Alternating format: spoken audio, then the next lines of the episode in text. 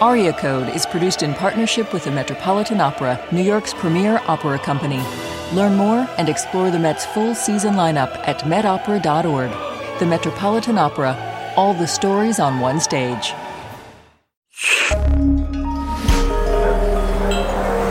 Listener supported.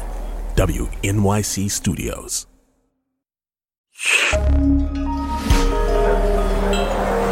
Listener supported. WNYC Studios. In order to be a Roman emperor, you have to be entirely cold blooded and you have to be willing to throw a lot of life away for your own political advancement.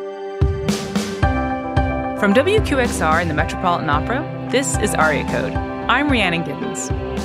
He is just sad and he's pleading for some release from his grief. Where do I go? What do I do? Who will help me? Every episode, we unlock a single aria so we can see what's inside. Today, it's Voi che udite il mio lamento from Agrippina by George Frideric Handel. It's not about politics, it's not about power.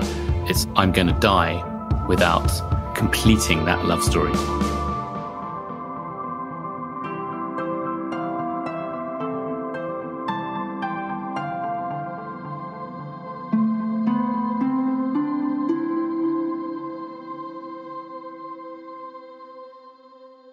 So it should come as a surprise to exactly no one that I listen to history podcasts.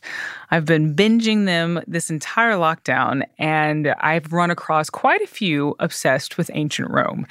And let me tell you, however bonkers you might think politics are today, the Romans were way worse, especially at the time when emperors like Augustus, Julius Caesar, and Claudius were on the throne. You simply cannot imagine the infighting, the mudslinging, not to mention the violence, the torture, and the fact that all of these guys seemed to be trying to poison each other. And they were all related. So that's the Game of Thrones setting that Handel chose for his opera, Agrippina. So, Agrippina is named after the real life Empress Agrippina the Younger, and she is capital T trouble. She's married to the emperor, Claudius, but the man she really wants to see in power is her son, Nero, from a different father. And she manipulates and backstabs to get her way, which frankly seems fine because that's what all of them were doing. Well, all except one Otho, or Ottone in Handel's opera. He's the only noble character in the whole show. And even though he's been promised the throne, he would rather just cuddle up with his love, Poppaea. Agrippina uses her wits and wiles to turn everyone against Ottone, even Poppaea, and that's what inspires this lament, Voi che udite il mio lamento, which translates as You who hear my lament. It's basically Ottone asking, How did this happen? Now, Handel's opera doesn't perfectly follow the events and timelines laid out by historians, but it does capture a few truths about some very power hungry Romans at that time. So, to tell you what's what, here are three guests who could geek out on this stuff all day long. First, Iestyn Davies, who sang the role of Ottone at the Met back in 2019 and will sing it again later this year. And as you'll hear, Yestin is a countertenor that's a man who's using his falsetto voice all the time. So that's just the voice which you would flip into if you wanted to speak like that, as opposed to using his speaking voice. That's really what a countertenor is. Next, Alison DeSimone, assistant professor of musicology at the University of Missouri, Kansas City. She fell in love with Handel in grad school. Every time I listened to one of his operas, I just felt like I knew these characters as if they were my friends and as if I could emotionally relate to all of these various situations that they were going through, whether they were angry or grieving or just joyful. And finally, Emma Southon, a historian of the Roman world who wrote a book about Agrippina. I got interested in the Romans because they are presented so often as paragons of civilization and culture and white togas and civilized men walking around being civilized. But the things that they do to one another and other people, which are horrifically brutal and horrible, seem to be the antithesis of what we would now consider to be civilization. Well, we're off to ancient Rome to decode Voi che udite il mio lamento from Handel's Agrippina. So fasten your togas because the Aria Code time machine is going into overdrive. This is the history of Rome in less than two minutes from 753 BCE to 69 AD. Rome is founded by Romulus and Remus, and from that point, they have kings for a couple of hundred years who are considered to be too powerful. So the aristocrats of Rome overthrow them and institute the Republic, a system designed to not ever allow one person to have power, which they consider to be their greatest and most perfect achievement. The Republic lasts very well for a few hundred years. Meanwhile, the Romans are spending all of their time beating up all of their neighbours until they reach the ends of Italy, at which point they start looking at Sicily and then North Africa and start beating up everybody there too. At that point, they find that they have such a huge amount of money and enslaved people coming into Rome that people within it are becoming far too rich. And that massively unbalances the republic that they have set up which then devolves into about 100 years worth of civil wars because people start buying themselves armies. That culminates in Julius Caesar versus Pompey. Big generals who have become incredibly rich and both want to be the sole ruler. Julius Caesar wins because he's more ruthless. And because everybody is afraid of him and his total lack of scruples and morals, they kill him unaware that he has a nephew who is Julius Caesar times 100 and is much more terrifying, who is 19 years old, raises his own army, and then goes around killing everybody until there's nobody left but him. He then calls himself Augustus, and everybody by that time is so tired of civil war that they agree that he can be the emperor. Within a couple of generations, it devolves into being a military dictatorship, and that is the point at which the opera is set.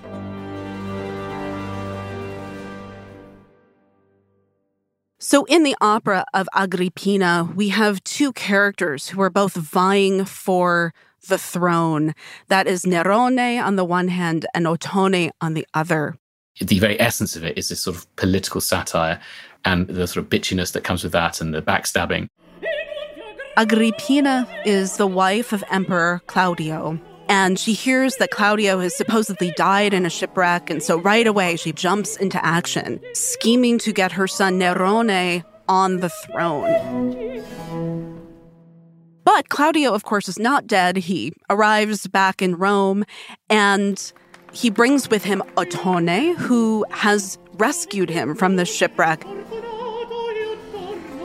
And so Claudio says, Ottone, you are going to be the next emperor of Rome. And Ottone loves this idea, but only if that also allows him to be with his love Poppaea. Ottone uh, wants to be with beautiful young Poppaea, but Claudio, the alleged dead husband, also wants to be with Poppaea. And so Agrippina starts to manipulate Poppaea, telling Poppaea that uh, Ottone doesn't love her, he just wants the throne.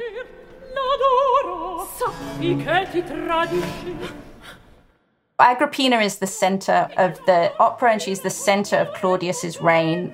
In the historical sources, everything revolves around her and everything is done at her behest. And in the Roman system, women are legally perpetually minors. They're never allowed to sign a contract or buy a lottery ticket or buy a cigarette because they are always considered to be children unless they have three or more children, in which case they are rewarded with the ability to become a legal adult. As a result, whenever there is a woman who is close to power, she will always be viewed with an enormous amount of suspicion. So Agrippina is using the only kind of power that a woman has in the Roman world, which is influence. She's very flirtatious when it comes to Claudius, and she's very sisterly when it comes to Poppaea, and she is persuading them to do what she needs them to do with lies and flattery. She has no active power of her own. The opera also centers on this character of Ottone who is really struggling between his love for Poppaea, but also his desire to have the throne. Ottone is the real tragic hero of this story. He's torn between a sense of love and duty throughout the opera. He's really the only honest person. He kind of represents maybe the way in for the audience. They kind of connect with him because really, this is a kind of brutal comedy where everybody is just despicable. But Ottone somehow has this moral spine. He never strays from his love for Poppaea, and he also never strays from his true moral compass, from his sense of duty to the throne. And that's a really nice thing to play on stage because, you know, everyone likes you.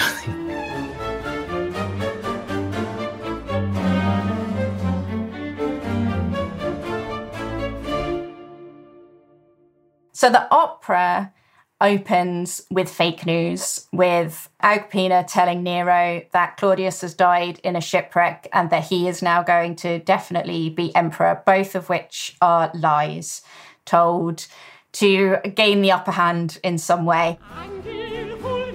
Then the whole opera depends on people telling one another gossip and trying to manipulate one another's feelings so that people can get their own way.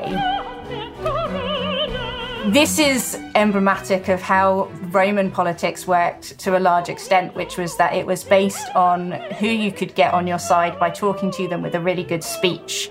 And this is still the way it is now. If you can present information in a way that is pleasing enough or entertaining enough or convincing enough, then you can manipulate the world to seeing your point of view and destroy someone's reputation that is the wonderful thing about gossip. Ah, if you do it right, you can change history.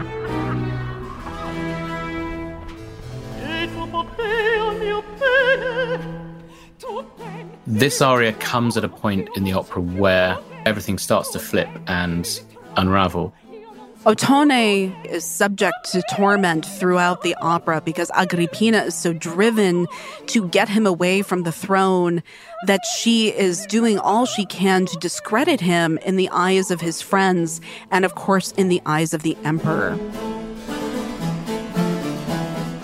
So, this big scene happens, almost like a courtroom scene, where each character denounces him Ottone has been accused of betraying almost everybody. Each character has a very short little aria, just to sort of throw like a dart at Ottone and just wound him one bit. Each of them rejects him completely, including his love Poppaea, who he is just desperate to be with. His real heart has been cracked there.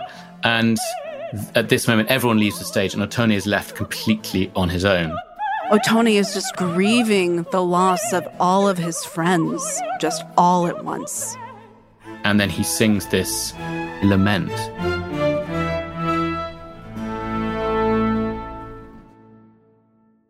This is the only example of Otho being in a modern piece of drama or art about the Romans. He is so overlooked.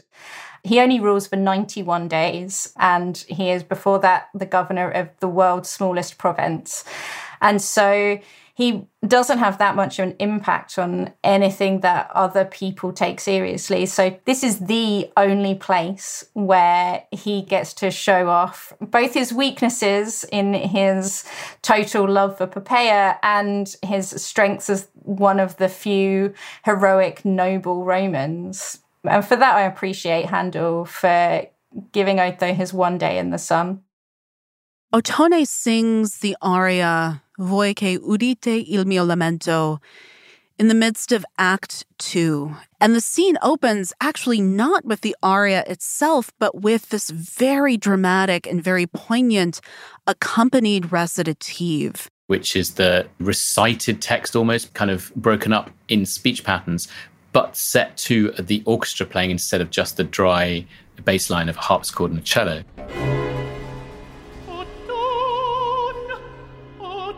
The orchestra accompanies the speech like singing and almost comments on Ottone's emotional anguish. When Handel does this, it's like a big red flag, and everyone says, Stop a minute, this is really important.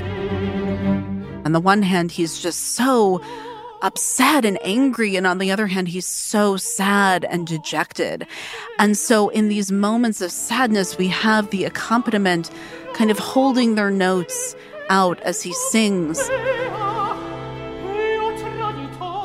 And then, in the moments where he gets himself emotionally worked up, we get more agitated music coming from the string section. When the rug is pulled from under his feet, Handel gives him this opportunity to really express himself. So he asks questions. What is going on? What is happening? Why are all my friends turning away from me? He calls them unjust and unfaithful. He also rails against Poppaea, who he says has also betrayed him. Of course, that is just the most deeply hurtful moment for him, is when Poppaea rejects him, his love Poppaea. And then he starts questioning himself and he says, Am I a traitor? Am I a monster? Am I a horrible person? And then he finally ends this accompanied recitative by just diving into his grief. Can any suffering be worse than what I'm experiencing now?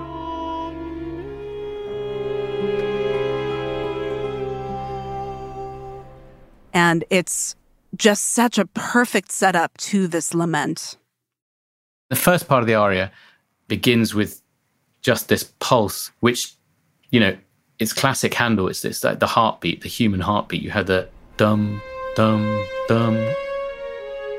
You imagine you're lying there by a patient with a monitor on going beep, beep, beep. You think, oh, and this guy's actually got a heart. He's saying straight away with this kind of music, he's a lover, not a fighter. When the voice comes in, it slides into this texture of the upper strings. And so, what Handel gives us is this kind of wandering sound without a bass. So, it's almost as if the bottom has dropped out completely from this aria, just as the bottom has figuratively dropped out of Ottone's life. You can imagine him sort of lying there on the shrink's couch in regression, kind of screaming out, saying, I'm about to jump off the cliff. I, I need somebody to help because every layer of the onion has been peeled away here. Ottone is pleading with the heavens. He's asking them to release him from his suffering. You know, take pity on me, please. What have I done? What have I done? He is just sad and he's pleading for some release from his grief.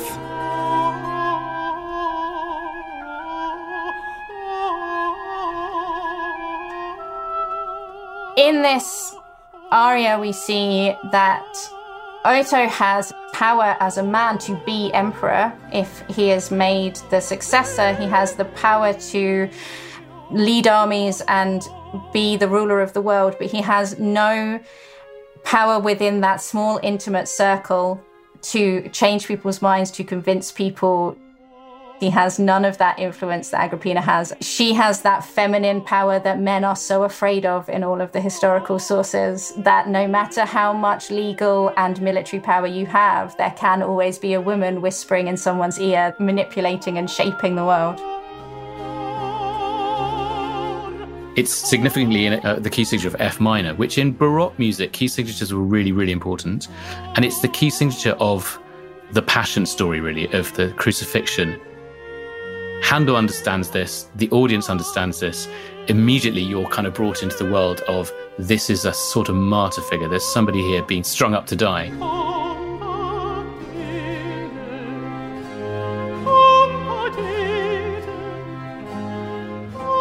This aria is accompanied not just by strings, which would have been pretty typical for Handel operas at the time, but Handel also adds a solo oboe as almost an instrumental symbol of lament.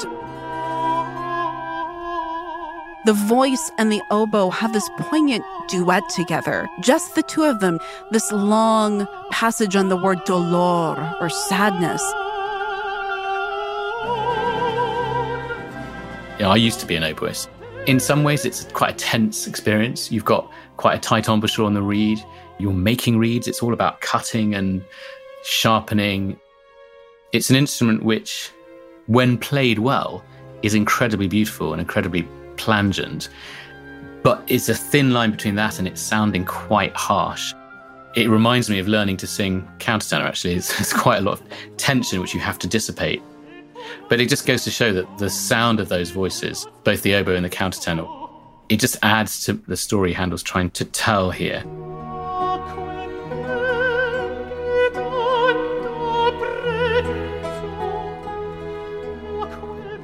The very fact that this is a lament immediately appeals to our compassion.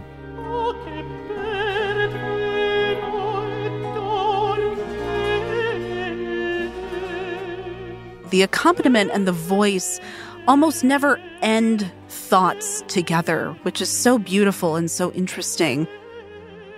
When the strings cadence, the voice continues, and when the voice cadences, the strings continue.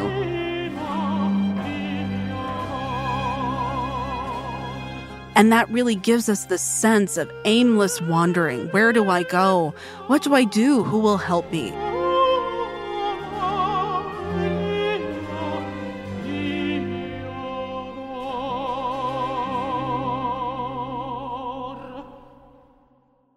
He was just not cut out to be an emperor. In order to be a Roman emperor, you have to be entirely cold blooded and you have to think that it is okay for thousands of Roman citizens and civilians to die for the cause of you being emperor and nothing else. You have to be willing to throw a lot of life away for your own political advancement. And a lot of Romans were very willing to do that. That is their greatest strength. That's Julius Caesar's greatest strength that he will kill a million people and enslave a million more if it means that he can be the only person who is in charge of the empire. And Otho's great moral strength, but great weakness as a ruler is that he doesn't want that and he can't handle that. In the A section of Voi che udite, Ottone is questioning why he's been rejected by all his friends. In the B section, the emotion shifts a little bit because Ottone starts thinking about his love, Poppea, who has also rejected him. The solo oboe drops out completely. There are no strings except for the basso continuo, so the harpsichord and often a cello, a bowed stringed instrument, which gives it a very bare texture, as if Ottone is just very vulnerable at this moment. He starts to sing about Poppea, and the strings come in and just sort of pulse along with the voice.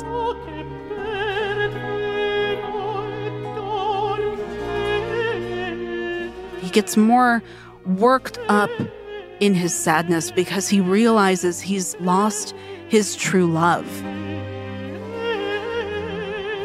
He reflects on what's happened. He says, I lose a throne, and yet his heart being wounded is more important than his political ambition. It's not about politics, it's not about power. It's I'm going to die without completing that love story. Through all this, the sort of sweetest loss is Poppea. I really like looking at the way that Roman history is retold because the bits that we choose to emphasize, the characters that we choose to pick out of it, always tell us more about ourselves or about the period in which that piece of art was created than it does about anything else. And I think that telling the story of Otho and Poppea as a great love story always jumps out to me because they have such a tragic story in the historical sources. Otho loves her very much, but he is forced to divorce her so that Nero can marry her. And then Otho is effectively exiled to Lusitania, which is a very tiny, tiny province by himself, where he is left there for 10 years to rot. and so it feels almost like a little bit of an in joke that Handel would choose to put those two characters as having a great love affair So most arias in Handel operas are set as what we call da capo arias, which basically means that two thirds of the way through, the aria goes back to the beginning, goes back to the capo, goes back to the top, the head. And this essentially means that the first third and the third third, the final part, are the same music. So the challenge for the singer, especially the challenge for the modern singer in the 21st century, is to try and get into the aesthetic of uh, of the style. And so it's it's a choice of the singer and the director and the conductor of what you're going to do to sort of keep the intention going, whether you choose to revisit the emotion from the first time you sing it through, or whether you choose to develop the emotion. And in this aria, Handel's not letting the character actually run away with himself. He, he's he's really stuck. And so for that reason, the, the ornamentation you can add has to in a way not divert attention.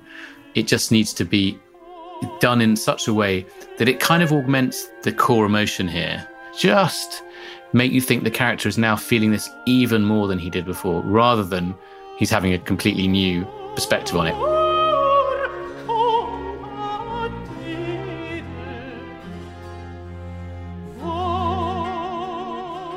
So, with the return of the A section, Ottone feels even more dejected and sad and hopeless because he's just realized and reflected on the fact that he's lost Poppea, his true love.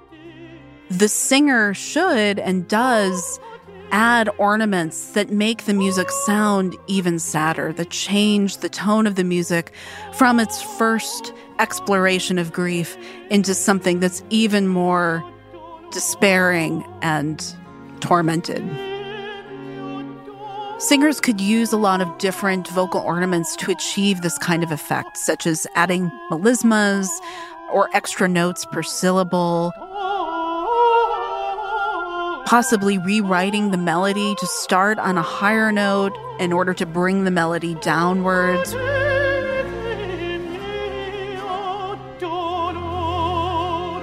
Which drags the emotion down with it. Handel, what he does well is he manages to capture the character of Ottone, capture the mood of Ottone, capture the the sort of temperature of the opera at this point, and give it to the audience in just a few notes.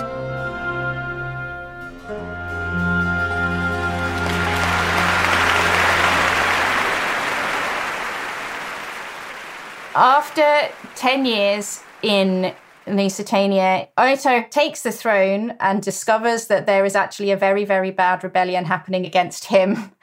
And so, after 91 days of ruling, he decides that his life and his reign is not worth the lives of thousands of Romans and that he does not want a civil war and he only wants to be emperor if if it doesn't involve lots of people dying for him. So he has a nice dinner, he has a nice sleep, and then he wakes up in the morning and falls on his own sword in order to end the war. He is the only emperor in the whole of Roman history to decide that reigning and the power that comes with being emperor is not worth the bloodshed and the ruthlessness that you have to have in order to maintain it and he would rather not be alive than see other people dying for him. I love this aria because it encapsulates an emotional state that I and probably lots of us can relate to. And that is the state of just being lost and alone and grieving and not knowing where to turn. It's so cathartic in a way to listen to it because it's one of those moments that just is is designed to make you cry, to make you cry along with Ottone. And I'm pretty sure when I come back to sing Agrippina, which I'll be doing later on in the year in, in Hamburg and then Munich again, I'll come to it with fresh ears. And perhaps, you know, having been influenced by the horrendous year we've had, I really know what it feels like to be alone now. You know, to be powerless and be at the mercy of governments telling you what to do. It's not quite death, but we do have that on our doorstep all the time and really is much more real. So it would be interesting to see how that might change the interpretation when I come back to it. With this opera, as with so many others we've explored on the show, it's clear that history is never past. Countertenor Iestyn Davies, musicologist Alison DeSimone, and historian Emma Southon. You're listening to Aria Code, produced in partnership with the Metropolitan Opera. Visit the Met and experience an exciting mix of bold new works and timeless classics. Buy tickets, watch videos, and learn more at metopera.org. The Metropolitan Opera all the stories on one stage. Have you ever had an encounter with someone that left you feeling a little braver? I remember getting in the car and just driving, and it was just for curiosity's sake. That freedom led to like a lot of rediscoveries. Just for life, things became colorful again. Join me, Helga Davis, for conversations with artists and thinkers who share my passion for living fearlessly. It's a new season of Helga Listen wherever you get podcasts. Decoding Voi che udite il mio lamento from Handel's Agrippina. Iestyn will be back to sing it for you after the break. Ottone's been having a pretty bad day. Thanks to Agrippina's scheming, everyone has turned against him, including his love, Poppaea. And now he's gonna sing about it. Here's Iestyn Davies in his 2019 performance at the Met, looking the part of an army commander and singing Voi che udite il mio lamento.